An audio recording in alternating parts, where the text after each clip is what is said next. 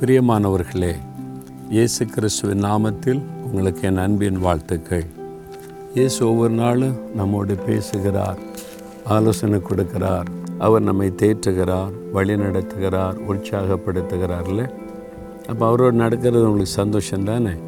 சரி இன்றைக்கி ஒரு முக்கியமான காரியத்தை ஆண்டு சொல்ல விரும்புகிறார். என்னென்னா இயேசை அறுபத்தி ஐந்தாம் அதிகாரம் பதினாலாம் வசனத்தில் ஏதோ என் ஊழியக்காரர் மன மகிழ்ச்சியினாலே கெம்பிரிப்பார்கள்.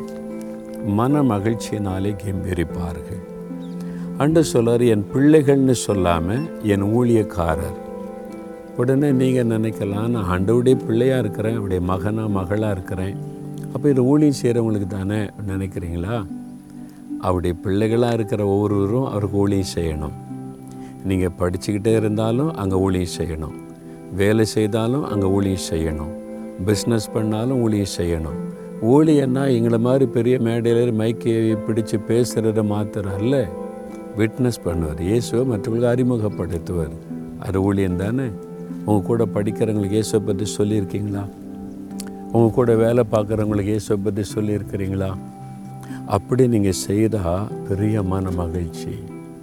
இப்போ நாங்கள் சின்ன பிள்ளைகளுக்கு முகாம் வைப்போம். டீனேஜ் பிள்ளைகளுக்கெல்லாம். அப்போ வந்து ஒரு ஏழா படிக்கிற தம்பி ஒரு சின்ன தம்பி யோசிச்சு பாருங்களேன் அவனுக்கு என்ன இருக்கும் பதிமூணு வயசு இருக்கும்.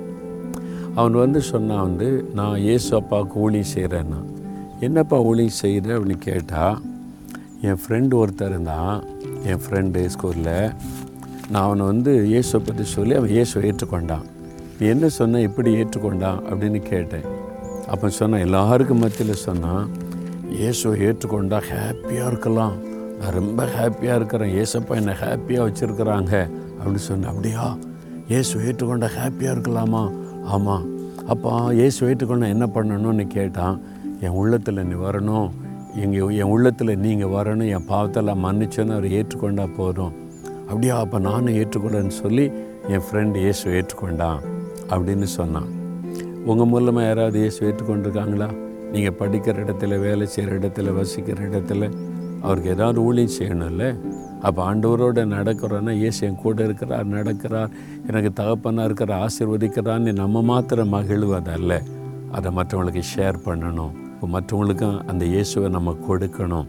அப்படி ஊழியம் செய்தால் கம்பீரித்து மகிழலாம். அவருக்குள்ள. அதனால் இன்றையிலிருந்து இயேசுவை நீங்கள் மற்றவங்களுக்கு சொல்லணும். இயேசு கிறிஸ்து கொடுக்குற சந்தோஷத்தை மற்றவங்களுக்கு பகிர்ந்து கொடுக்கணும்.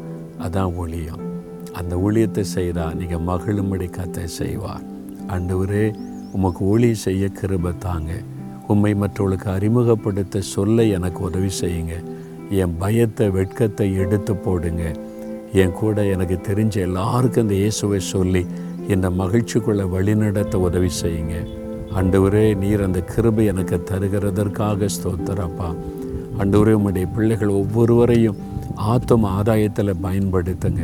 இவங்க மூலமாக அநேகருமுடைய அன்பை ருசிக்கட்டும் அறிந்து கொள்ளட்டும் அநேகர் ஆசிர்வாதத்தை பெற்றுக்கொள்ளட்டும். அதற்கு இவளை பயன்படுத்தும்படி இவளை ஆசிர்வதித்து நான் ஜெபிக்கிறேன். இயேசுவின் நாமத்தில் ஜெபிக்கிறோம் பிதாவே. ஆமேன் ஆமேன்.